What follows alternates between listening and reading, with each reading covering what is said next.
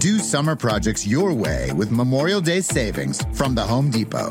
With free delivery on over 2 million items, you can make the most of summer grilling and dig into gardening. Plus, get same day delivery on thousands of products like power tools and storage to tackle any last minute garage project. Summer your way with Memorial Day savings from the Home Depot. How doers get more done. Order select and stock items by 4 p.m., subject to availability. Do you want a beautiful lawn? Enter TruGreen, the easiest way to get a great lawn. Just water and mow, and they'll do the rest. Weed control, fertilization, aeration, and more. TruGreen is the official lawn care treatment provider of the PGA Tour, and they have a verified best price, which guarantees you the lowest price with no compromise on quality. You do you. Let TruGreen do your lawn care. Visit trugreen.com, T R U G R E E N.com to get the best lawn at the best price with the best people. Guaranteed. The people in the cheaper seats, clap your hands. and the rest of you, if you just rattle your jewelry.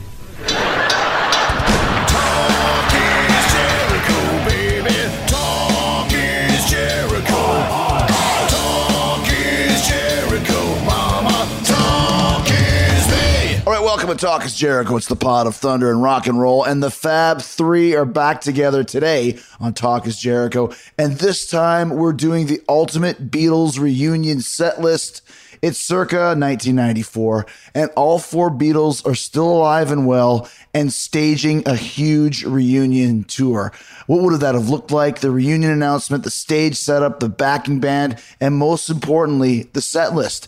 Anthrax drummer Charlie Benante, Mike Portnoy from Winery Dogs and Sons of Apollo joined me to break down that exact scenario. We each put together a 40 song set list and our own circumstances regarding the uh, fantasy reunion, and we're sharing it with you today. And you can vote for your favorite set list on Twitter at Talk is Jericho. Let us know which concert you'd buy tickets for or which songs you would include if you were making the set list. Okay, Beatlemania is back. John, Paul, George, and Ringo reuniting. Here we go on Talk is Jericho starts now.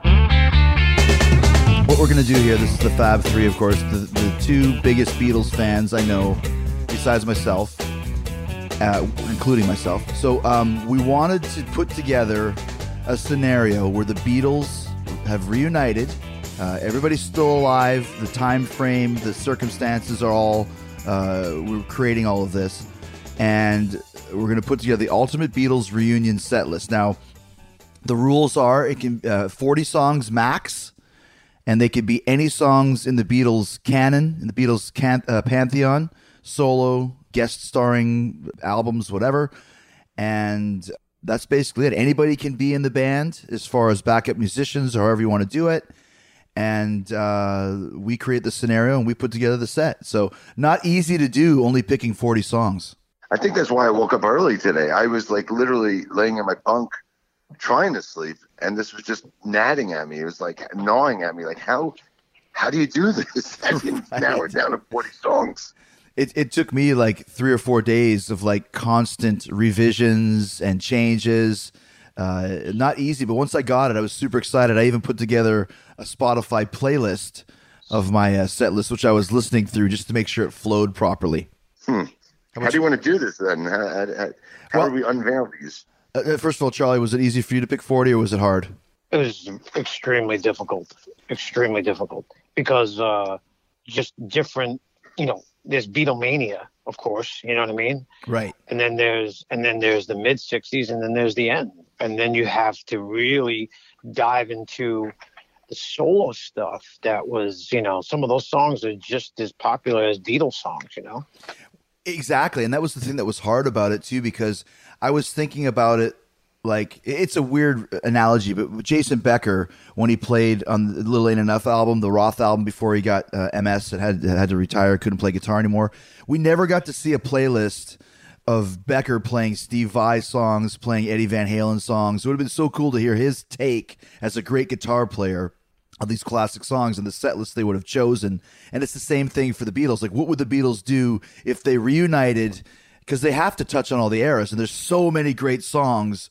It's a very polarizing task because no matter what you do, people are going to complain that you didn't play this song or play that song. Exactly. So I think how we should do it is we'll put together uh, our scenarios.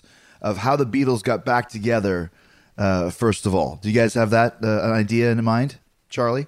Uh, no, I didn't go through that, but So what I was could. what, what I was thinking is that probably this time frame for me is let's say around 93 94 and I think in the 80s probably about 84 or so Paul and John started jamming together again and uh, started playing and in my mind they actually even did a small tour of like uh, theaters and obviously it was a tough ticket but they went as um what would they call themselves back in the early days did they have a nickname for themselves Not the Silver Beetles, but For the Quarrymen. the Quarrymen. Yeah, they had like one of Paul's like you know what was he called like Paul Ramon or something like that. They would go on tour under under uh, like when I saw uh, Megadeth once they were under Vic and the Rattleheads and they played like the whiskey.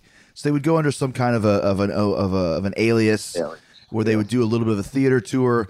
But the holdout for the Beatles reunion was George. he was the one that didn't want to do it. Finally, he agrees to do it and that's kind of where it all starts out was was was George being the holdout, which I think is very much a George thing to do because he was the one that never wanted to play live. I would I would have thought Lennon would have been the holdup. Like he was. Uh, I think the three Beatles obviously reunited without John for the anthology, obviously, but they also did at Eric Clapton's wedding without John. Those those three guys played together at Eric's wedding. So I I think John would have been the holdout. But I, I also do think if John hadn't been killed. This would have happened at some point now. I mean, it's been 50 years now, 55 years, 50, even more if you date it back to you know the club days. I, I- I think it would have happened. I think there's no question about it. Somehow the four of them would have reunited if, if George and, and John had lived. Well, I mean, if you go back to the late '80s, um, the only one who was doing big stadium shows or big shows would be McCartney because he was still kind of riding high. Yeah. with, with everything. George didn't really want to do anything. George, you know, had his kind of hits and stuff going in and out. And then Ringo pretty much sizzled out during the late 80s and early 90s. And then he put together that kind of Ringo thing, which, which is Band. cool. Yeah. Yeah, the All Star Band. So, um, the only thing that I would say about the 90s would be I know the Eagles got together in 93, right? Wasn't that? Or 94? 93, 94. Yeah, one of those two, right? So the Beatles would have to predate that. But who knows what John would have done? Because you know he took those five years off to raise Sean, then he comes out with Double Fantasy, this giant comeback, reaches number one on the charts. I mean, uh, blows up, and then he gets killed like a week later. Like who knows how his solo career would have been resurrected through into the 80s and stuff like that. I, it's very possible he could have had a, a solo career just as popular as Paul's if he had lived. Oh, I, I no, think that's yeah, that's true. That's there's, true. there's no doubt about it. I, I, but I also think that there comes a time when when they would have started jamming together again and realizing because, like we talked about in the '80s, as ridiculous as it is, I remember I was a huge Beatles fan, but the Beatles weren't really cool to be a Beatles fan at that point in time. If you were a kid like in elementary school or junior high school, when that hit the 90s, suddenly it was all when the CDs came out in like 86, 87, 88, that's when the Beatles became kind of relevant again. And I think that's what have spurred them to want to start doing something together. Uh, not just because they were popular again, because as as friends, I think it would have been hard for them not to get together and continue this ridiculous. Well, they showed it with with the anthology. You know, they they got together right. without question to do the anthology film and, and book and uh, put together those songs and uh, you know since then they worked together uh, you know obviously with the wives but doing doing love eh, you know the Cirque du Soleil thing and doing all the reissues and the rock band video games so you know as time passed they they had to work together to, to work on all this stuff and I think they showed that they were willing to you know and they were you know they had grown older and they'd grown up and all those resentments kind of melted away. And I think that definitely would have happened had, had John and George lived. Agreed. Yeah, and the other the other thing you probably would have to factor into all this is the kids pushing them towards. Hmm. Oh, oh, that would be cool, you know, to do that, you know. Um, so maybe like George, if you say George would have been a holdout, maybe his son would have been the one to push him because he did do the the traveling Wilburys. It's not like he he was against being in a band again, but maybe the Beatlemania thing always kind of was was was a thing that uh not that again, you know. But this is a different type of thing, so maybe it would have happened. I think too when you talk about the, the musical scene of the '90s, the '80s was more obviously thrash metal and and and hair metal, whatever that is, very far away from what the Beatles did. But when you talk about grunge in the '90s, I mean, all that stuff is so Beatles influenced. You know, um, everything from Nirvana and Pearl Jam and Smashing Pumpkins. and- Right, right. But you know, I, I'll, I'll make one point here that if if John wasn't killed, what if the Beatles got you know reunited for Live Aid? You know, Yeah, yeah, good that would have been '85 or so. But yeah, right. So that would have been the the thing. Let's get the Well- Beatles together. You know. yeah. I mean, well, Zeppelin got together for that, and Sabbath. and, uh, uh, Sabbath. Yeah, so it, it's very possible. especially with them as I- I- always being so charitable and, and being into helping humanity and peace and love and all that sort of stuff. That's a good call. Yeah. But I so, think, Chris, you mentioned like uh, the hair movement and the thrash movement, the grunge movement. Honest, honestly, I don't think any of that would have had any bearing on those guys. I mean, they, they are in their own stratosphere. You know, the, the thrash and hair movement, grunge, that affected like us, you know, the three of us and our age group. But for some, you know, a band like the Beatles, you know, the, the Stones were never affected by that stuff. The Who were never ex- affected by that stuff. I think when you take a band like the Beatles, they're on their own stratosphere that's untouched by any phase or, or you know trend or, or fad Oh. Uh, that's that's going on in music. Absolutely, and I agree with that. My point is, is that the door was open for these other bands to be going because they were name checking the Beatles as influences. It might have been more akin to to a reunion at that point in time in the '90s, just because the '80s would have been the healing process, getting back together, doing this theater tour with Paul and John, finally convincing George to get involved. And my idea point was do the show or announce the reunion at Woodstock '94. mm, Can't yeah. be involved then. This summer, click into cordless power with Memorial Day savings at the Home Depot. Tackle more than half an acre of grass with the convenience and gas like power of the Ryobi 40 volt battery powered mower. And keep your flower beds fresh with the 40 volt cordless string trimmer. Then clear debris with the 40 volt jet fan leaf blower. Click into Memorial Day savings happening now at your cordless power source, the Home Depot. How doers get more done. Do you want a beautiful lawn? Enter TruGreen, the easiest way to get a great lawn. Just water and mow, and they'll do the rest. Weed control, fertilization, aeration, and more. TruGreen is the official lawn care treatment provider of the PGA Tour, and they have a verified best price, which guarantees you the lowest price with no compromise on quality. You do you. Let TruGreen do your lawn care. Visit trugreen.com, T R U G R E E N.com to get the best lawn at the best price with the best people. Guaranteed. So I guess you asked how we should do this, Mike, and I think probably the best way to do it is we have 40 songs. Should we do them in groups, like groups of four, maybe? Like you, you say four, I say four, Charlie says four, or is that do them one by one? How do you, what do you how do you guys think you should do it? I don't know. Sure call, man. It's deep. I mean, it's gonna get deep. You know, you can sit there and comment on each and every song, and that's you know, for that's 120 songs between the three of us. Well, let's let's do it in groups of three. Uh, that seems like a good way to do it, and that way we can kind of comment on the different tunes. But first of all, who's in the band?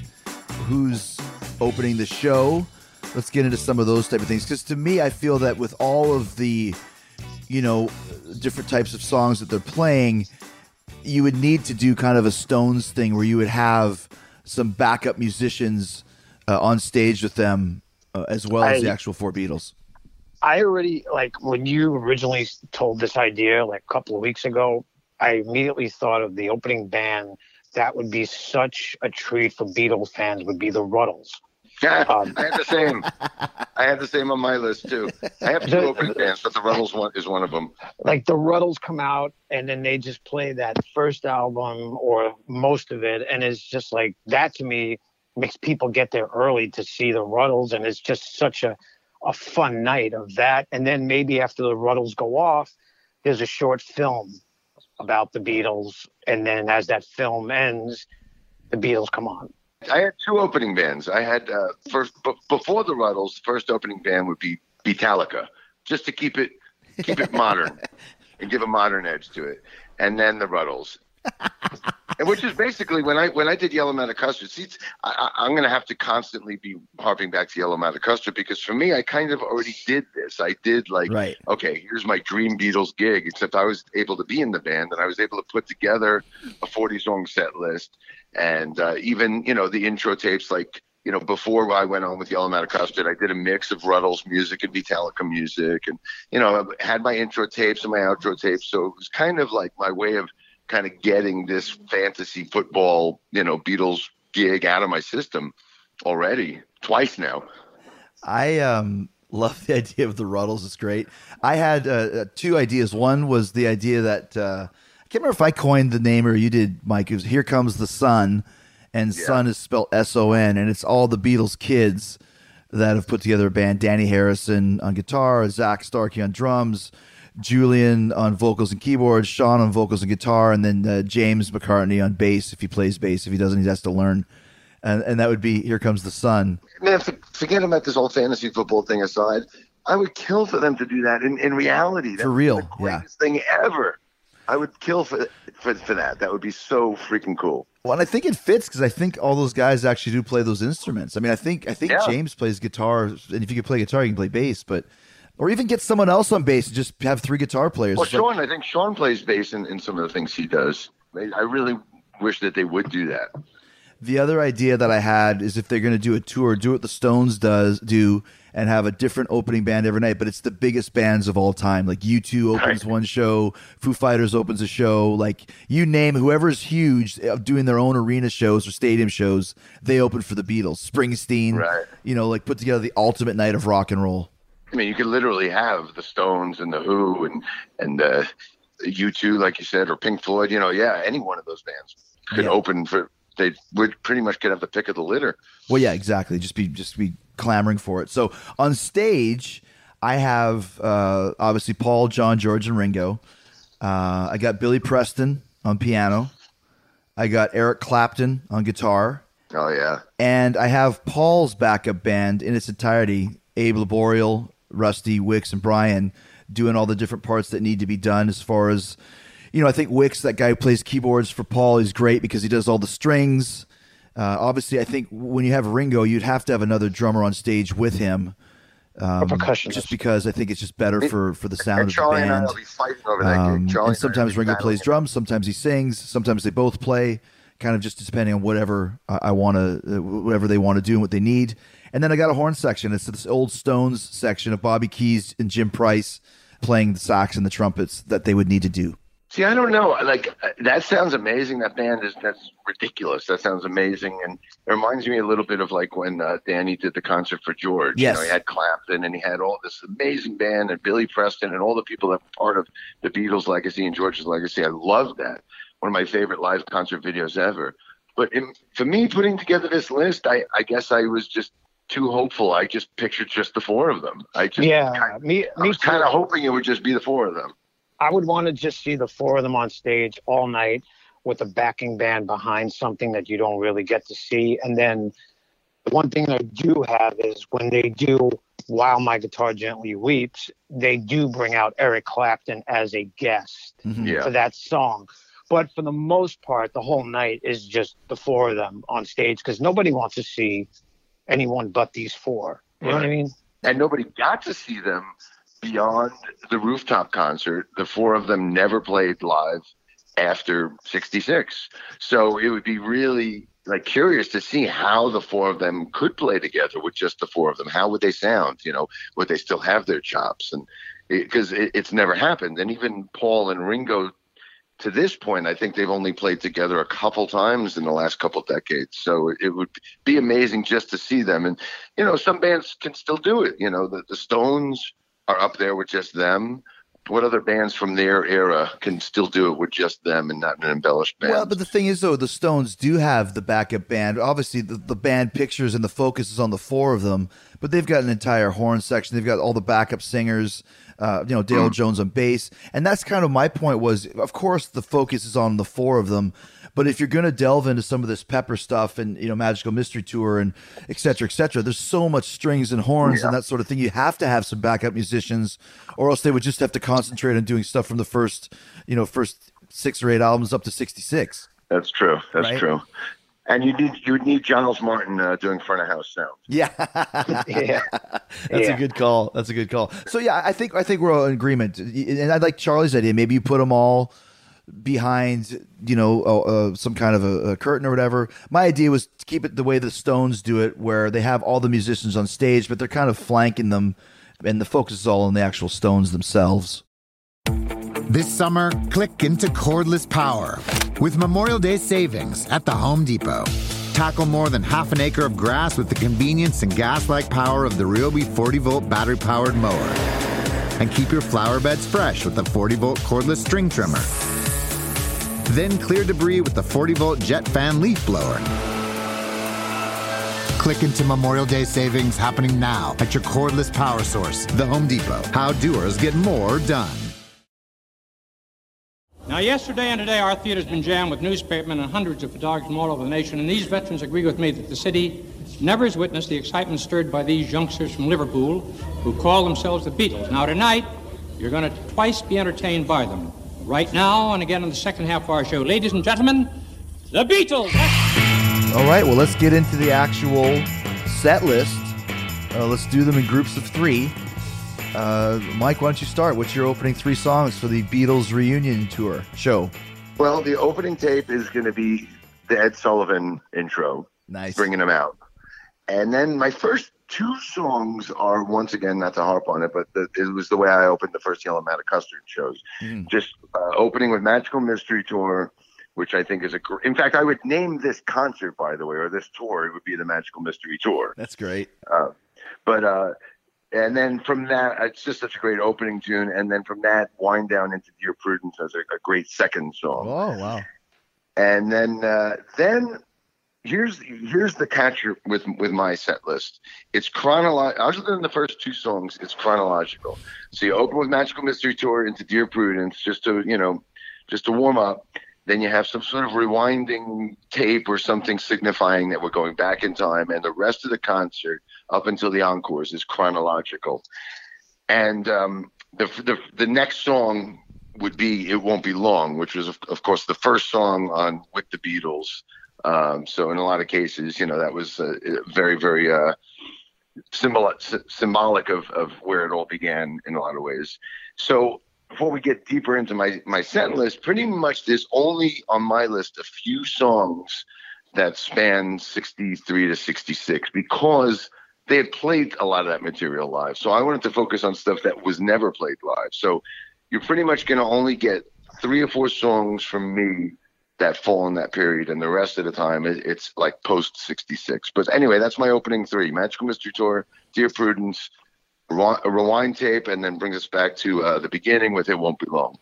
I love the uh, idea of calling it the Magical Mystery Tour, and I also the idea of like you said of having the the film. I think Charlie said having a short film. That's one thing that bothered me about the Police reunion after 25 years. I think they just walked on stage and Stewart hit a gong and that was it. Like we missed out on having that kind of the reason why we're all here, the the mania of the Police, and you could do that with the with the film clip with the Beatles too. So, Right. Charlie, what are your opening three? Um, so after the film, everything goes dark, and then you hear the tape of uh, the whole symphony orchestra, whatever, tuning up, and boom, they go right into Sergeant Pepper. Mm. Because I would have to, for me, it was like that. If they started with Sergeant Pepper for me, that would just be it. Like the hair on my arms and everything would just stand up, and I'd be like, I'd probably faint. Um, and then Pepper goes right into a little help from my friends. Ringo sings, everybody freaks out, and then that ends, and then they go into Strawberry Fields, and that closes the first three songs. Wow. Now, what are you thinking as far as uh, outfits? Like to me, they're not doing outfits; they're just wearing whatever they're going to wear. Right, they're gonna. Yeah, exactly. I would love to see them come out in the Abbey Road clothes, but I don't think that's gonna happen. Yeah, like a tribute band. Like George is wearing a Canadian tuxedo, and yeah, That would be awesome. It just sets the tone for the night. Like, okay, so Pepper is our. Come on, Pepper is the one of their greatest albums, if not the best. And then to start with three songs from that, I think that would just bam. Your evening is a, a splendid time is guaranteed for all. Okay. Um, so for me, I'm doing the opposite of what Mike did. I'm doing it's a full on greatest hits set with no chronological order whatsoever. But like Charlie, same thing, uh, an extended version of the orchestra tuning up. And here they are for uh, Sergeant Pepper.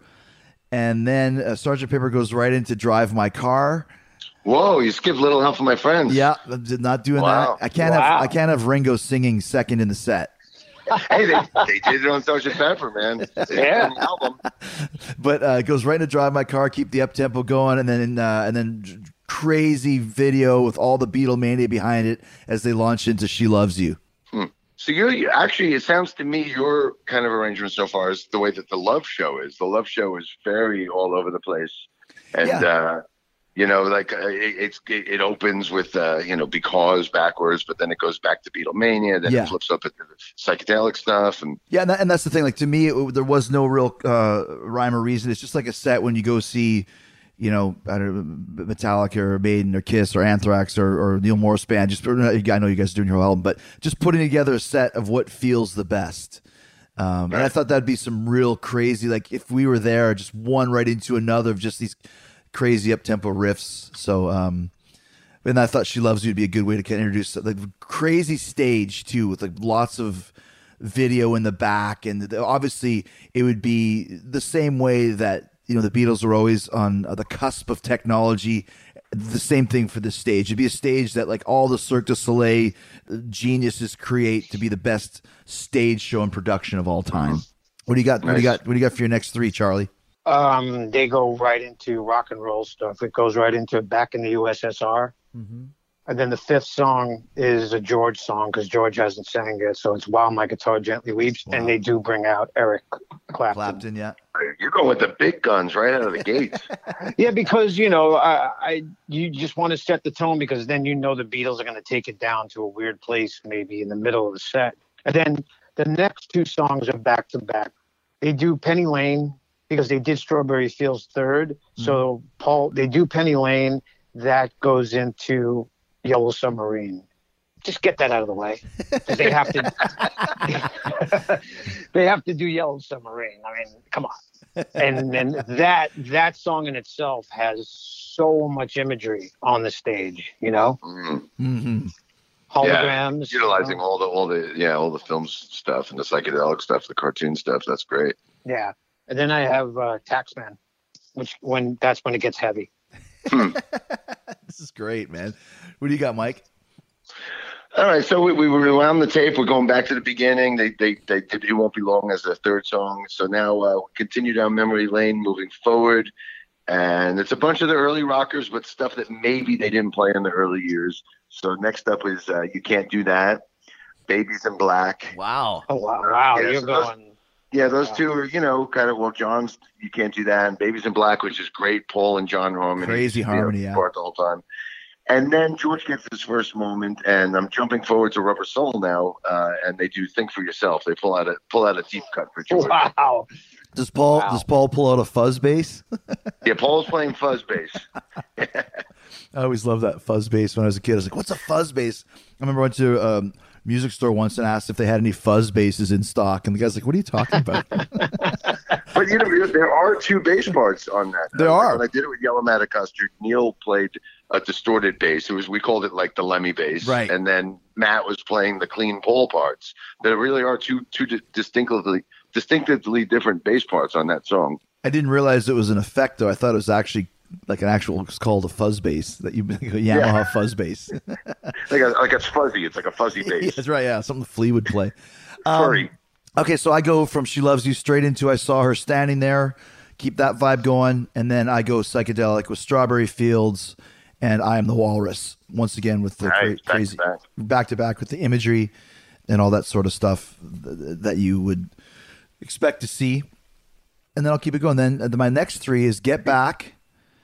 And then George gets his moment with While My Guitar Gently Weeps with Clapton. And Get Back's got Billy Preston, obviously. And then George goes right from uh, Gently Weeps into something. Wow. Little George thing. That's one thing I, I really wanted to give George a lot of spotlight because I think one of the reasons, like I said, that he was holding out is like as an artist, he's just as critically acclaimed as George as uh, John and Paul, and doesn't want to be treated like the little brother anymore. So he gets quite a few spotlights in my show for sure. It's inter- it's gonna be interesting when we see the final set list from all three of us, like Yeah. how many crossover songs there are.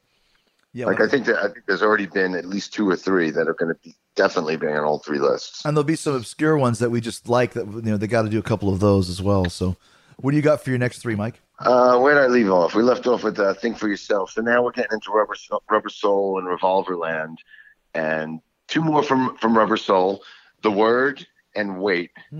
Both of which, to me, "Think for Yourself" always goes right into the word. So they would do it back to back like it is on the album, and then "Wait" is just a, a great deep cut. And I don't know, I love the deep cuts. I see. I'm not. I've, I've never been one to go for all the hits. I don't have Hey Jude. Spoiler alert: I don't have Hey Jude on my list. I don't have Let It Be on my list. I don't Get Back on my list. I'm just into the deeper cuts. You can't do that. Oh. Actually, that was on my list as well. I know, I know it is. Yeah, I think Uh, it's one of those things you have to. I felt that you had to keep a, a you know, they, it's just the reunion of the Beatles. You had to play the biggest hits. Now, for guys like us that listen to them every day, but once again, if we were, and, you know, McCartney plays them all the time too. But for the actual Right. Beatles to be playing them, so, so I you- think so. I'll stop, I'll stop there. though. I'll stop there because it's a nice uh, Okay. grouping for, for mine. we're gonna say Charlie. I was going to say, I think like some of the songs that Mike has, I think this was the show that we are all trying to get into the night before at Right. like Roseland or something where they just pull out, Tavern Club. where they just pull out these songs like CBGBs, Beatles at CBGBs. So I ended with uh, Taxman. The lights go out, and then they show a short film, a short little piece about the Beatlemania thing, and then bam, that goes right into A Hard Day's Night. Nice. So A Hard Day's Night finishes. Help comes right behind that. Nice. Um, and right after Help, we still continue with I Feel Fine and then Nowhere Man. That's my next four. Mm. Yeah, I like the uh the combination of the Hard Days Night and Help for sure. It's a, a good mix. Yeah. I Feel It- it- Fine it's is another- such a it's such a you know that song in itself is such a heavy, cool type of song, and I don't know, hearing it live would just probably sound a little different when they play it. You know what I mean? It just has just this really different vibe from the rest of their songs. It's one of those ones like if that was like a song by the Dave Clark Five, it would by far be their biggest song ever. But Right. when you're talking about the Beatles, it's like number fifty on the list of great songs because they have so many, right? Uh, another curious thing will be how many of these songs did they ever play live? You know, like they, I, you know, they did Right. help. I'm pretty sure they did to Hard Day's Night. Yeah. But the, I'd be curious, like on our list, how many of these songs were ever actually performed live by the Beatles? Well, and considering after '66, there's what five, right? Don't let me down, get back. Uh, I, I've got a feeling. You know, Right. dig a pony. I mean, there's, they didn't play anything. One after 66. 909. Yeah, that's right. Okay, so I, I left off with something, and then keep the ballads going. It's Paul doing "Yesterday" by himself. Uh, straight into "All My Loving," and then straight into another obscure song that would have been a huge hit if it was by another band. Of "You're Gonna Lose That Girl." Oh, Mm. one of my one of my favorite songs. uh, Yeah. And there's some serious bongo playing by Abe well, as Ringo plays the drums. I want those live boys? bongos. I love that scene. I was like, "Are you boys buzzing?" Ringo's Ringo's play with the with the cigarette hanging out of his mouth. Yeah. yeah, You know, Isn't that when they're trying to saw him from underneath the stage? Yeah, Yeah. yeah. You guys buzzing, right? With the cigarette out of his mouth. So great, man. Yeah, so those, those are my next three. How about you, Mike? Uh, well, then we, for me, still going chronological. Then we start getting into Revolver, and uh, you know, from this point on, it's all stuff that was never performed live. And uh, the next trio from were from Revolver's. Uh, she said, she said, and your bird can sing, and then the live debut of Tomorrow Never Knows. Wow. I like that grouping. Yeah, And just so you know, none of those songs made it into my set. wow. But yeah, I think that Tomorrow Never Knows would be cool. You could do some real psychedelic. Like, I want people to go to this. And for songs like that, or if you're talking Walrus or Fields, like whatever Pink Floyd did in their heyday, this is a million times. Like you, you got to be stoned to really get the, the the true, you know, true vibe of this. Like they're they're out out in space, whatever kind of lights and kaleidoscopes and shit is going on. Like I want you to walk out of this show just going, "What the hell just happened? This is craziest thing I've ever seen." Yeah. Well, love is love is a lot like that. Yeah, you're right. recently You guys saw it, but man, the last time I saw it, it was just mind blowing. Yeah. Like, oh my god, so incredible. I agree. Charlie, what do you got?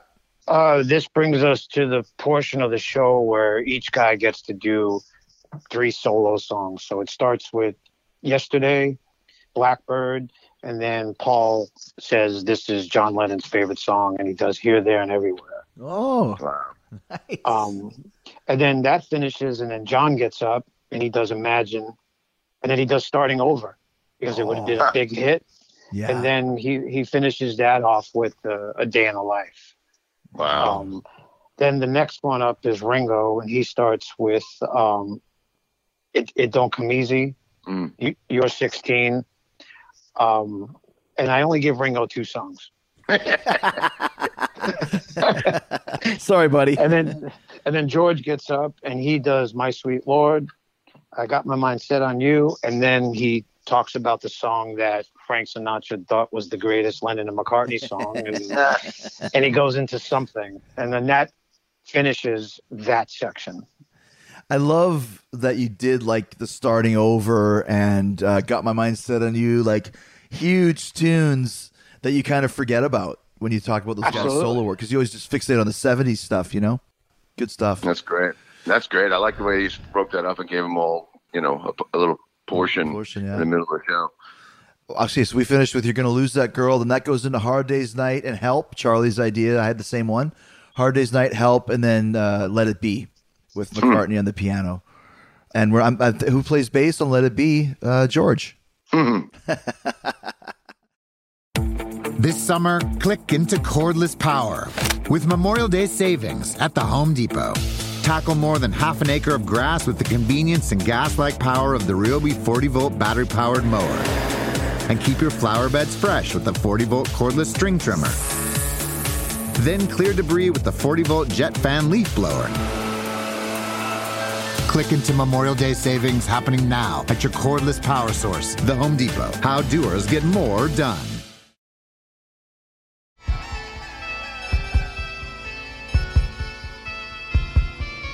What do you got next, Mike?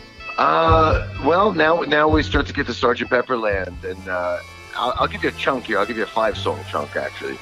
Basically, going with once again all the deep cuts, usually the Lennon stuff. So, Lucy in the Sky with Diamonds. Paul gets a moment with Getting Better, and then back to John for the next three for being for the benefit of Mr. Kite. I am the Walrus and Strawberry Fields. So this is definitely the, a psychedelic portion of the show with this this five song chunk here. That's awesome. Yeah, That's good. Charlie's read quite a few, so I'll go next. Um, after Let It Be, then they go into Obla Di Obla Da, big sing along, one of Paul's granny songs. Um, and then uh, I Want to Hold Your Hand. Uh, and then finally, Ringo gets his spotlight as they go from I Want to Hold Your Hand right into I Want to Be Your Man. Oh wow! Oh, cool. Yeah. Um, and then I got my solo section. So I want to be your man. This is pretty obscure, but I've just been really digging it. Of Goodnight Vienna. So Wow. yeah, I want to be your man. Straight into Goodnight Vienna, and then they go into What Is Life, George's tune, and then they go into Band on the Run, Paul's tune, and then they go into Imagine, uh, John's tune, and that's the God, can you imagine them all playing those songs God. together? Like I was just thinking of them playing "What Is Life" and "Band on the Run," like "Band Oh on the Run" God. with the Beatles on playing the music. Oh my gosh! yeah. So cool. So yeah, so that, my my solo section was each guy got one song out of the, out of the. I figured out of all those great songs, I could only spare one each. Uh, And then you know, with, with Ringo's, I thought it'd be doing fun. This one that uh, John had written. So that's the section. Uh, where you at, Charlie? Oh, then we go to, we're going to go backwards again, and we start with I Want to Hold Your Hand, Love Me Do, She Loves You, and then Nowhere Man.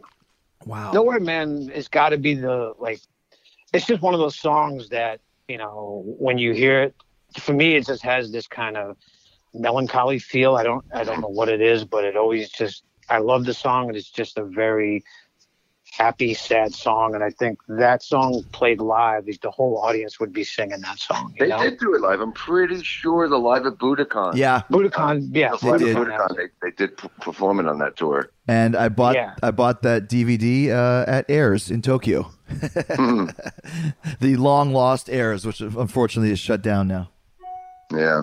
So I mean, if they did that, uh, Budokan was what sixty six, Yeah, Yeah. sixty five or something, 66. 66. Uh, right? So Candlestick Park would have been when That was summer of 66. Same that year. was so okay. So that would have been the last one, yeah. and the set list was probably the same. yeah. You know, Yeah, they were doing. Uh, they, they did uh, "If I Needed Someone" and and uh, "Nowhere Man." So there were a couple songs off of uh, of uh, Rubber Soul. Uh, I don't know if they did any Revolver. Uh, not sure offhand. I don't recall any Revolver tunes. Yeah, maybe not. I, think they were done by then. Rubber Soul. Yeah, I think they were done by then. I thought they did Paperback Writer. Oh yeah, they did, but that's not on. Yeah, that was. But that was also '66. That was a. I think uh, that was a single from Yeah, '66. because they did Day Tripper as well, Yeah. Right, but right. not uh they didn't do that. Uh, those aren't Revolver tunes, obviously. So Yeah, Payback is a good one. I, I don't have that on my list. In fact, that, that would have been a good call. yeah, it didn't make the cut for me either. But here's what did make the cut: to get George to agree, uh, they put the Beatles also put out a new single for this tour, but it's a it's Sour Milk Sea with George on vocals. I thought that'd be such a Beatles thing to do, a new Beatles single, but it's sung by George. You'd be like, wow. Right. So yeah, they come out and do the new single "Sour Milk Sea," which of course is number one in 53 countries. Uh, and keeping the spotlight on George, they go into "If I Needed Someone," and then uh, Paul takes over with Eleanor Rigby. Well, I don't have that on my list, Eleanor Rigby. That's one that I don't have. Yeah, I That would have been a good one to bunch together with yesterday because those are, I think, the two only two songs where it's only Paul. Oh, well, they- Rigby too. Wow. Yeah, Eleanor Rigby's just Paul and a, and an orchestra, and yesterday's just Paul with with a string quartet. Wow. I guess uh, a, a few other songs. I guess maybe Mother Nature's Son, but I mean those were the two songs that were pretty much just Paul and strings. Hmm, interesting. Well, maybe we'll try a, a band arrangement for that or something. But what do you got next, Mike? Uh, well, now we're entering the White Album period. So uh, they come out with Back in the USSR, and then finally get While My Guitar Gently Weeps. And once, like you guys, it would have Eric Clapton as a special guest for that. And then they're going to do Happiness is a Warm Gun, uh, which is a, a deep cut that they're attempting, and, and they and they have a train wreck. They actually f- it up Wow. because Ringo can't play the odd time signatures in the middle. So yeah, the, the Beatles are actually they show that they're human with that that tune, but then they make it up. They go into uh, the next three are the big rockers. They do Your Blues. Everybody's got something to hide except for me and my monkey and Helter Skelter. So they they finish up with a big rockin' chunk from the White Album. and you're just saying it with the Beatles because you guys f***ed it up in Yellow Matter Custard. Yeah, yeah, the beginning of Everybody's Got Something to Hide. I think I did get up with Yellow Matter Custard. That's a tough one. Yeah, you told you're the one. That and the beginning of Drive My Car are deceptively difficult to find the, the, the one at the start of the song. you know, once again, when when you see stuff like that, I mean, you know, the Beatles were so good. I mean, I would I, I would hesitate to say that that was a mistake. I mean, that was a calculated, strange entrance on purpose. You think, as far as when the drums came in? I think so. I think that was probably Paul's doing or George Martin's doing. I don't think that was Ringo. But uh, yeah, the, the way that the, the guitar is phrased at the beginning of Everybody's Got Something to Hide, or the way that the guitar is phrased at the beginning of Drive My Car, somebody must have known what they were doing. I don't think that's a mistake. And there's a lot of songs like that. Like, have you ever tried to find the one on Christine 16 by Kiss? Dun, It's, dun, it's dun, dun. it's Yeah. really hard. There's a lot of songs that have that where you- you can't find the one, and uh, these are a couple couple that stump me every time. Like King of Pain is like that for Police. yeah, exactly. And House of Pain, uh, Van Halen, 1984. That song House of Yeah, Pain. Yeah, totally. That's a very hard one, especially Yeah. for you guys being drummers to say that. For me, as a bass player, I could barely find it. So it's it's hard to it's hard to catch in on those. What do you got next, Charlie? Uh, next song, Paul introduces. How many birthdays do we have out there? And everybody goes crazy. And then bam, love that song. Go, goes right into birthday because that's that's a Beatle rocker. And of course, the audience eats that up because they flash the names of everybody's birthday on the screen behind them. So I'm giving a visual of this too. Um, that finishes, and then boom, we go right into "Come Together," which John talks about his political views, and at the time, it would have been Clinton. Yeah. So he gives a little bit of stuff like that and about how he was deported from, you know, America. Anyway, here's here's that song, and then that finishes, and then they can go off and they do "Rain," which is a very obscure song Nice. uh, which gives Ringo a little bit of uh, you know spotlight. Um, so Rain finishes, and then um, we go into Lady Madonna. Damn, you can't lose, man. Every song You can't. Is, you, you, you, you, you can't miss. I mean, you could, and I'm I'm saying this uh, joking, but I'm not. You could pick the 40 worst Beatles songs, and it would still be a badass set. It's kind of like what, last time I saw Ringo live. That's the way it was. Just kidding. I, I, I'll bet that none of us have what goes on, though. I will guess. I'll, I'm going to predict Yes. that none of us have what goes on. on What goes on and act naturally are like Yeah. two strange Yeah. anomalies, and one of them's a cover. So, what goes on? Definitely the worst Beatles song. Is what goes on a cover? No, I don't think so. Okay. Just wanted to make No. sure. So following through with me after Eleanor Rigby, then we go into Lady Madonna as well. Everyone loves Lady Madonna. And then, of course, the huge sing along of All You Need Is Love, um, which they do kind of a Hey Jude type thing at the end. All, you- all love is all you need, and people sing along to that. And then they go into uh, Everyone's Got Something to Hide except for me and my monkey. Gotta have that in there. Except for they don't f up on mine. They get it right. but that's also why they have another drummer on stage who nails it while Ringo just does hand claps or whatever. uh, yeah. What do you got next, Mike? Giving George another one, but once again, another deep track because this is my fantasy list. I just want to hear songs you would never expect to hear. So they go into a, only a northern song. Oh, wow. The Yellow Submarine soundtrack, and George gets his moment. And I, I was I was torn between that and Blue Jay Way. Yeah. But I went with only a northern song. And uh, going chronologically, next would be because I did chronologically in terms of writing and recording. So let in in my world, Let It Be comes before Abbey Road, Right. and uh, the next chunk is a is a Let It Be uh, chunk of two of us, Dig a Pony, and I've Got a Feeling. Wow. All of them, which they did play live before. Uh, well, they did when they, uh, a Pony was played live on the rooftop, and I've Got a Feeling as well, both of Yeah. them. Yeah, all three of them. Yeah. Yeah, and two of us is in the movie uh, with the two of them, John and Paul playing acoustic and George playing bass. Right. Right. And you know what? I'll, I'll take it one step further. I'll finish out my set because the main set then ends with "I Want You." She's so heavy, and that's how my main set ends. Leave it to Portnoy to pick all the obscure ones. I love it. I know it's it's kind of like what I do with Yellow Matter Custard. Is this is pretty much how I did it. It was all the deep tracks and stuff that you always fantasized of possibly hearing live, but you've Um, never heard any Beatles cover band even play. Just uh, to clarify, what goes on is written by Lennon, McCartney, and Starkey. Really, yeah. co-write on that. The only only Lennon, McCartney, Starkey song that I think there that exists. I should say, and the last. Yeah. yeah. There is one track, and I think it's the only Beatles track credited to all four of them. Can you name it? It's Blue Jay Way, isn't it? No, No, it's it's just uh, no, I mean no, no, it's it was- instrumental. That's the, what's it called? Da, da, da, da. there. Flying, flying. Yeah, there you go. yes, That's it, exactly. yeah. Which used to be it. called. What was the first name of that song? What? Of that song before? What was the working title? The flying? I don't know. Oh, Yeah, yeah, yeah. Yeah, Wasn't it don't- called Aerial Tour Instrument? Yeah, yeah, yeah. yeah. Really? Aerial tour Yeah. instrument. Huh. Interesting. Okay. Uh, Ins- insignificant Beatle knowledge. yeah. so what goes on was actually written by John in the Quarrymen days. Uh, and they brought it up uh, uh, when uh, they needed a song for Ringo to sing for Rubber Soul, so they gave him that one. I don't know where Oh, Ringo's. how nice of them. How nice. Oh, here you go. When asked what his contribution was to the song, Ringo jokingly stated, "I wrote about five words, and I haven't done a thing since." Uh, all right, Oh, Charlie, what do, you, what do you got coming up? Uh, so this is going to close the set, and we're going to start with uh, a very psychedelic "Lucy in the Sky" with diamonds, and this one's going to have like the way ACDC would have the big rosy, like the inflatable. You're going to have a bunch of these around the stadium, just floating around, making people feel like they're fing high as a kite. Um, What would be floating then- around? A bunch of diamonds?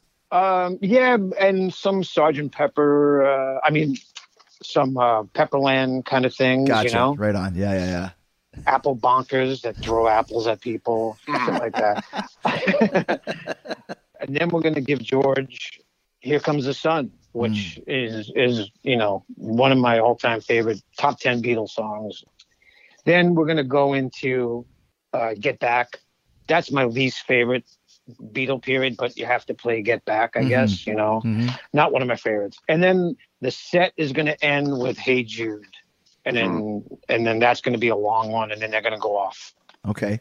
Uh, there's an interesting uh, drum pattern for "Here Comes the Sun." I think George or Ringo talks about that in the "Living in This Material World." Was it like a six eight or seven eight or something?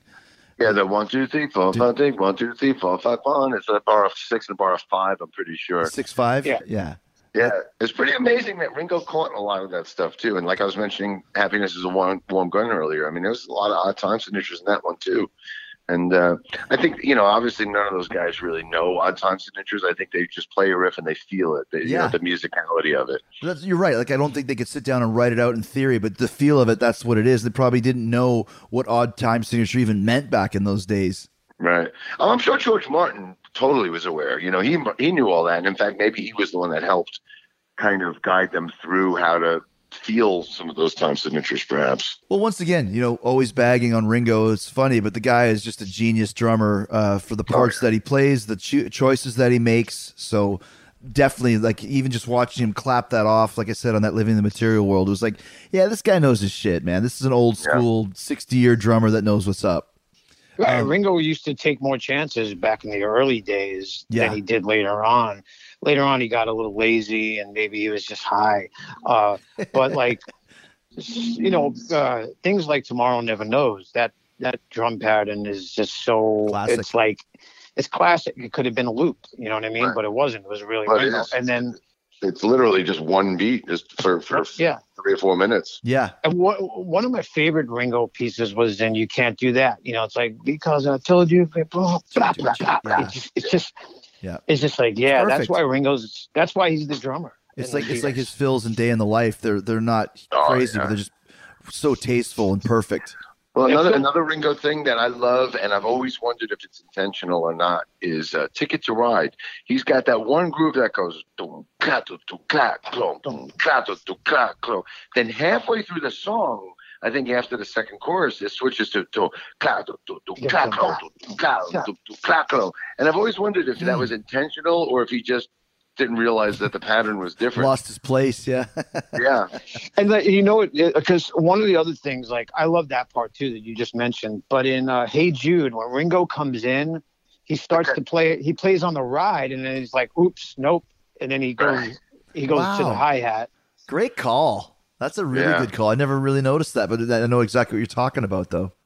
It's like the, the same thing happens in uh, that Guns N' Roses song, uh, "Sweet Child of Mine," Mhm. where he starts the beat and he and then he goes off from the ride to the to the hi hat, Hmm. or vice or vice versa. It was one of those things. It's, it's like saying, why wouldn't you bother just re-recording it? Or maybe they just like the feel of it, like you said. A lot of feel uh, used at those times. I love that the human element. It's Yes. human. It's it's it, it, it's personality. It's character. Yeah, It's not, yeah, it's not quantized. You know, right. it's like just leave it, man. Yeah. it's a you, it's a human. Um, my set finishes off uh, after everyone's got something to hide. It goes into Norwegian Wood, where George actually does play a sitar. Nice. Bring that on stage, and then they go into Come Together, and then we finish off with uh, Mean Mr. Mustard into Polythene Pam. She came into the bathroom window. Golden Slumbers carry that weight, and the end. Hmm. The uh, the Abbey Road medley. Did, did and did they do Her Majesty at the end, or did it just end with the end? I wanted them to, but it's not the end of the not the end of the show. It's just the end of the set. So it depends. It depends. Uh, we could add it as for hardcores like us, but the love you take is equal to the love you make. Seems like a good way for them to leave the stage. Yeah. Thank you, good night, sort of thing. And meanwhile, the only nerds in the place like us will be going. They never played Her Majesty. Well, to take it a step further, and once again, I hate to keep bringing up Yellow Custard, but we're talking Beatles here, so I have to. when when when we did side two of Abbey Road, I put Her Majesty into the middle of the of the medley where it originally was. If for people that don't know, Yes. originally Her Majesty was um, right before Polythene Pam, Yes. and then they took it out. They chopped off the tape. They took the tape. They put it at the end of the reel and forgot it was there. And then when they ran off the masters, uh, it actually tagged on Her Majesty at the end. They forgot that it was tagged on to the end of the reel, and that's why the original artwork for uh, Abbey Road doesn't have the track listing of Her Majesty, and it was added later. So when I did it with Yellow Matter Custard, we put it back in the middle, in the so it was exactly where it originally was, in between Mean Mr. Mustard and Polythene Pam. Well, you know what, Mike? That's what the Beatles are going to do. They're going to do it. They're gonna put it in the middle. They're going to stick it right after mustard just for guys like us. It's 17 seconds or whatever. And uh, I love it. That's a great idea. so it's And and and everybody's gonna be disappointed because this would happen with Yellow Matter Custard. We get to the end to meet Mr. Mustard, and then go into Her Majesty, and everyone's like, "Oh, they're not gonna finish it." And then you kick it to Polythene Pam, bang, down, get bang, down, out, and, and the world is right again. exactly. And also at the end of uh, uh, the end after the drum solo, the guitar solo goes on for a long time, and it's uh, we've got one of Paul's guys playing bass. So it's Paul on guitar, George on guitar, John on guitar, Clapton's on guitar, and they're all just Nice. trading off solos for two or three minutes, just rocking. That's great. So they leave the stage, and then uh, I'm assuming you guys probably have encores. Yeah, I have I have three encores actually. Nice. So my show, they they ended the set with "I Want You." She's so heavy. It's just building and building and building into the white noise, and then it just blacks out, and the show is over. So I have three encores. The first encore is when they they dive into all of the solo material, and each one of them does two songs. So I'll just go through the whole encore, the whole first encore. It starts with Ringo's portion. It starts with "I'm the Greatest," which of course was written by John Lennon for him. Just like Goodnight go- Vienna was. Yeah, and actually, I think the studio version of "I'm the Greatest," if I'm not if I'm not wrong, it might contain all the Beatles on it. That first Ringo solo album it wasn't the first, but the, the self-titled one had all three Beatles on it, and I think they might all appear on "I'm the Greatest." Wow. So this would be like a chance for them to actually play it live. Then they go into uh, "It Don't Come Easy," which to me is one of Ringo's best solo Yeah, songs great tune. then George gets his uh, two. Each one of them are getting two songs. So then they do uh, "What Is Life" by George, and then George pays tribute to the fact that they're all back together again, and they do "When We Was Fab," which was obviously his tribute to the Beatles. Cool song. Yeah, that's good. Then John gets his pair of songs, and he does uh, "Jealous Guy," which originally started was written during the White Album period as uh, "Nature's Son." What was it called? Uh, A child of nature or Child of something? Night, yeah, yeah. Um, and then they do whatever gets you through the night, Nice. which gives uh, Paul a chance to, to to do the Elton, do, you know, Elton's parts, a duet with John. Yeah, that's a great song that no one ever remembers. What a killer tune, man. Yeah, John Lennon, Elton John Yeah. duet is great. That's the one that uh they did live at Madison Square Garden. Yeah, they said was if it goes Lennon's number 1, you got to come sing it live with me or something like that, right? And I think that was Lennon's last appearance on stage It ever. was, yeah. I think that was around seventy-five or so. Yeah. And then they close out the uh, the solo material stuff with two of Paul's. They do uh, Uncle Albert and Admiral Halsey, which is just so Beatle esque, Mm-hmm. and then Band on the Run, and that closes out the first encore. Which is also Beatlesque as well. Both those tunes Yeah, are totally. Paul at his Beatle best. What's your encore, Charlie? Uh, they come back with the uh, Sergeant Pepper reprise. Oh yeah, Uh, uh, and then I screwed up before. It wasn't in John's set. It wasn't a day in the life that he ends with. It was in my life. Oh. So this one, it goes to the Sergeant Pepper, you know, the reprise and everything, and then it goes into a day in the life. Mm-hmm. Um, they do that, and then, and then we go into the Paperback Writer. after that you follow a day in the life. Yeah, because it goes it, like that's a big pause, and then boom, it comes back with Paperback Writer, and I was going to put Day Tripper there, but I'd be over my limit, Mm. So I can't do that. But because I still my my last three songs still are, are going to be Live and Let Die, which is a big one with the bombs and everything, and then Golden Slumbers, which and into the end because that's how it'll end. But then they come back again for All You Need Is Love, and that's how they end the whole night with love. That's great. Mm. That's so apropos too, like for the Beatles to end like that, right? Yeah. Confetti. I could picture the entire audience covered in confetti. Yeah, man. Love confetti. Great idea. Jeez, your your show's better than mine. I'm mad. What's your next encore, Mike? Uh, second encore is it's almost identical to what Charlie just said. They uh, they come out with Lovely Rita, Good Morning, Good Morning, Sergeant Pepper reprise, The Day in the Life. Pretty much they pick up uh, halfway through side two of Sergeant Pepper, fr- starting from Lovely Rita, and then they ride it home till the final chord, and that's the second encore. My first encore back in the USSR. Uh, then Ringo gets one more little shove with little, with a little help from my friends, which goes into Hey Jude. Big sing along. They leave the stage again. Hmm. Charlie, which is, uh, so you finished off with All You Need Is Love, right? Yeah, I'm done. And then the only thing that I have is as people are walking out, they play Good Night without Hey! whistles. I have the same thing. I have the same thing. And then Mike, what's your final encore? Well, the third encore is is similar to what uh, what you had, Chris. Uh, they started "You Never Give Me Your Money." Oh yeah. Um, a lot of people like some people start side two Abbey Road at Golden Slumbers. Mhm. Some people started at Because. For me, it begins with the piano of "You Never Give Me Your Money," and uh, basically the third encore is you know the, the whole ending of Abbey Road from from "You Never Give Me Your Money" all the way to the end without Her Majesty. And just like Charlie said, the outro tape music is is "Good Night" with Ringo sleeping, which uh, singing. Which was my outro music for Yellow Matter Custard as well. So there you go. There's my show. For the Abbey Road medley, um, you never give your money. What's after that? Uh, then it goes into uh, out of college money, seventeen. I just I just did this a few days ago with Transatlantic, so I gotta what was it? What's the order? You never give me your money. Let me pull it up right Is here. there something in between that though? Sun No, King- oh uh, oh Sun King. But Yeah. you know what? See, I cut Um, that. To me, yeah, it so- starts at mustard, not Sun King, or not. Uh, yeah, yeah. You never give me your money. And then Sun King is on the album, but I think Sun King is optional. You go for me, Mr. Mustard, Polythene Pam, Gotcha. Yeah. Bathroom Window, Hey. Golden Slumbers, Carry That Weight at the end. All right, now are you putting Her Majesty in there like I am, or are you leaving it out? No, no. uh, it, it, it's it's just too, it would be too anticlimactic. Gotcha. But I mean, are you putting it after Mr. Mustard? No, because you did that. All so right. that, that, that'd, be, your fantasy show. From your idea. My last encore, second encore, they come out and it's Day in the Life. And at the end of Day in the Life, when all the chords, the piano chords are hit, they just leave that piano chord going for like five hmm. minutes as the Beatles take their bows. The whole band takes the bows. They leave. There's the four of them. They take the bows. And then they like the way that the stage is set up, it's almost like there's a like a snake pit like Metallica does, where they can go around and shake people's hands and sign hmm. autographs and selfies and all that stuff. Meanwhile, where they're doing that, the piano chord stays. If it's two minutes or five minutes or whatever, it just stays at that. Cool.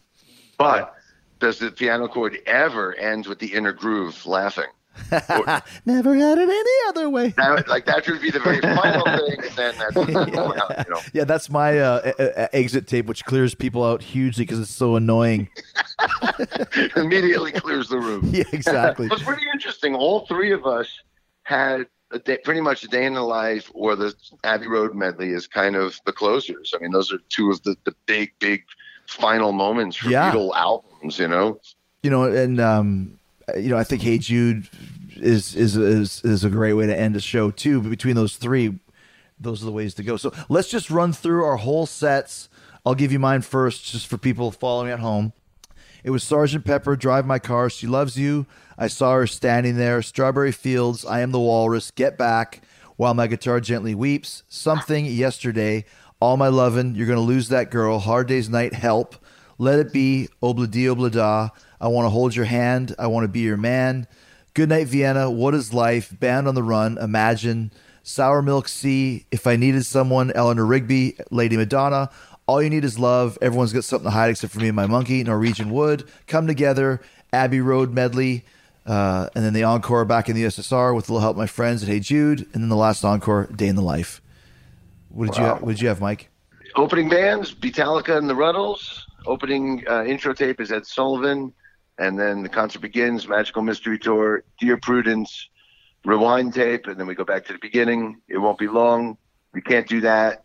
Baby's in Black, Think for Yourself, The Word, Wait, She Said, She Said, and Your Bird Can Sing, Tomorrow Never Knows, Lucy in the Sky with Diamonds, Getting Better, Being for the Benefit of Mr. Kite, I'm the Walrus, Strawberry Fields Forever, Back in the USSR, While My Guitar Gently Weeps, Happiness is a Warm Gun, Yer Blues, Everybody's Got Something to Hide Except for Me and My Monkey, Helter Skelter, Only a Northern Song, Two of Us, Dig a Pony, I Got a Feeling, I Want You, She's So Heavy.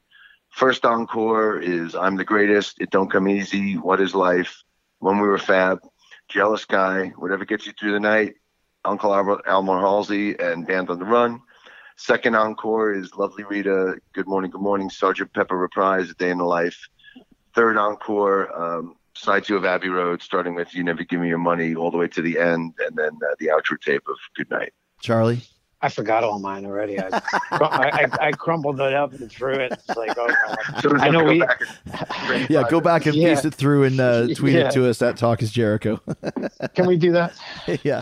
Uh, great show, guys. Like, uh, you know, something that obviously we never got the chance to see or hear.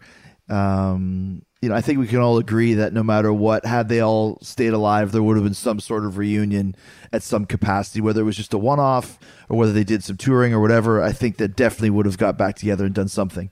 Here's a question for the party. Uh, has any, have any of us ever seen more than two Beatles live? I've seen three. I saw George Harrison in 74. I saw McCartney countless times, starting from 76 and Wings of America, and then I've seen Ringo on the All Star Tour. So has anybody else seen No, three or more Beatles? Because I think I think I think George was your first concert, right, Mike? Yeah, it was 74 yeah, in Tucson, Arizona. Yeah, I'm the uh, junior statesman in this. I just saw Paul, and the first time I saw Paul was in 2002, and I've probably seen him a dozen times since then. But he's the only one that I ever saw. How about you, Charlie? Uh, Uh, just Ringo and Paul. That's the only two I've ever. But you saw Ringo, You- yeah. Yeah, I've, I've, those are the two I've actually even met. Would would be Ringo and Paul. I mean, Yeah, I think I think all three of us have met both of them. I think, yeah. right? I never got to meet Ringo, and I never punched him in the face either. That was an accident. Yeah, Charlie gets the distinct the distinction of actually hitting a Beatle. Knocking his glasses off. So let me. What's what's a better story? Charlie uh, accidentally elbowing Ringo in the face and knocking his glasses off, or Jericho hiding in a bathroom stall to listen to Yoko pee? You sure it wasn't? You sure she wasn't singing? Oh my God. She's doing vocal warm ups. All right, I gotta guys. ask, Paul how- McCartney winked at my daughter, man. That that was pretty pretty uh, Well, life changing. And didn't Paul also wink at your mom too? Well, uh, my mom thought so. My mom said, you know, my mom and dad were at Shea Stadium in '65, and she she swore, you know, to her dying day that, that Paul winked at her, and I was like, well, yeah, I'm sure he did. He probably winked at about a thousand girls that day. but then when me and Melody met him years and years later, as, as you guys know the story, you know, he, we, the three of us were just standing there chit chatting, and Paul just looked her dead in the eye and gave her a wink and a smile, and it was like, oh yeah, now that's a wink and a smile.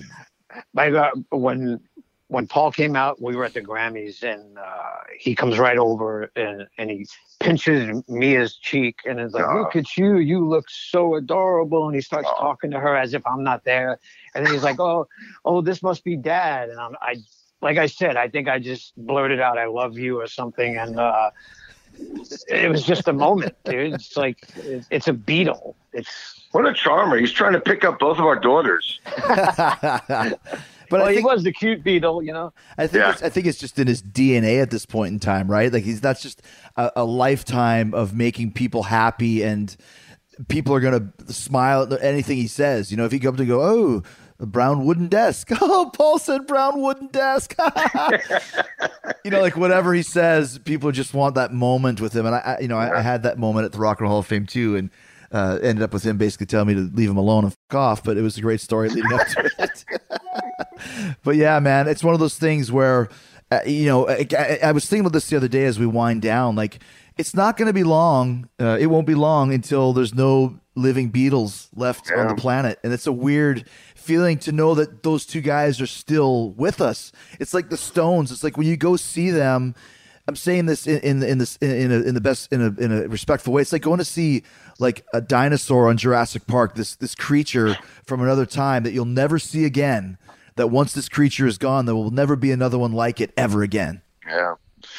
it's pretty amazing that Paul and Ringo are pretty much it because you know obviously we, we don't have John and George obviously, but uh, you know the, the this family tree goes so Yeah. far beyond that. You know Billy Preston and George Martin and uh, Jeff, Geoff Emerick and Stu Sutcliffe and uh, Linda McCartney. You know the family, the extended family. Yeah. Is, you know a lot of them are gone too. So it's yeah, you really have to really appreciate that that we still have Paul and Ringo on Earth, and because like you said, there's going to be a time, probably not too long from now, when they won't be here. It's just it's just life, you know. It's just, but Yeah. uh, yeah, you have to appreciate that that here they are still, you know. exactly. We appreciate uh, the music, and and uh, it's always fun to to talk with you guys about the Beatles and all the ridiculous texts that we always get, and then doing something like this, which was a, a lot of fun. So I appreciate you guys taking the time to put to get this together because we had to put in some work on this one. It wasn't easy just Yeah. to throw together forty songs. That's for sure.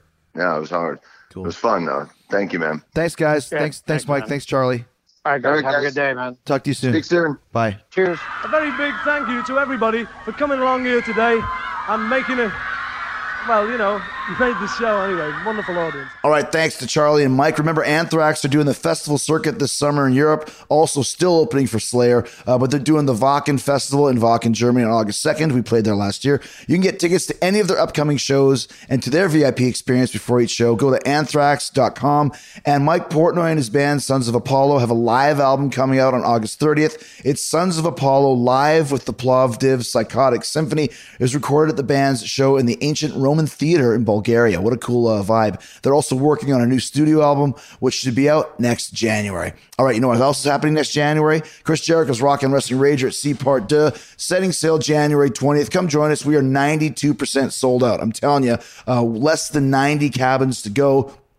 You know who's going to be there. Go to chrisjerichocruise.com. You got to join us. This is going to be the vacation of a lifetime. Where else do you get to hang out with Ric Flair for like a week? You get to see Fozzy, you get to see AEW got a huge AEW announcement coming up. We got a lot of huge announcements coming up. And tell me, let me tell you this: uh, a couple of these announcements of people that are going to be on this. Uh, well, there's well, I'm just going to stop talking before I get myself in trouble. Let me put it to you this way: don't wait until this cruise sells out because uh, you're going to be really regretting it if you do. I want you to be there. It's going to be the vacation of a lifetime. We are so close to selling out. Come join us, chrisjerichocruise.com. Find out what cabins are still available uh, and find out exactly who all is going to be there. There's so much great talent from the past, present, future. Uh, live comedy shows, rock and roll bands, AEW, Hall of Famers, signings, pictures, uh, paranormal experiences with Beyond the Dave Schrader. Lots of great stuff going on and lots of great stuff going on with Fozzy. Like I said, not only are we going to be on Chris Jericho's Rock and Wrestling Rager at Sea Part 2, we're also going to be at Inkcarceration next Friday in Mansfield, Ohio.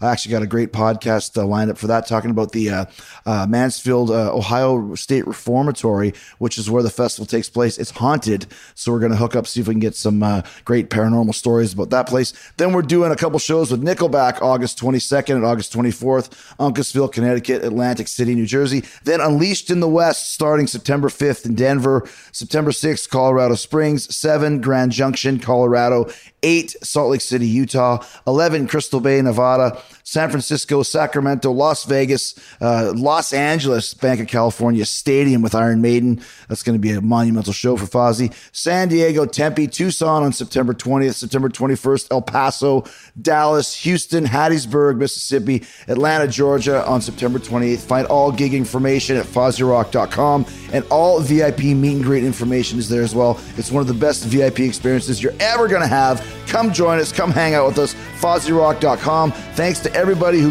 listened to Judas. 30 million views on YouTube. And Painless just got to 6 million views on YouTube.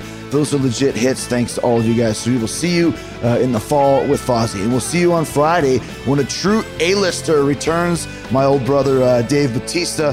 He's talking about his new summer movie, Stuber. He's talking about Guardians of the Galaxy 3, Infinity War, and of course, his final WrestleMania and his final match ever uh, at the WWE. He's talking about the, the match, the circumstances behind it. He's not going back to wrestling ever. He's going to tell you exactly why on Friday. And he's going to tell you about his hilarious new movie called Stuber. Dave Batista will be here Friday. Uh, have a great July 4th. In the meantime and in between time, stay hard, stay hungry. Peace, love, and hugs, and a big yeah, boy.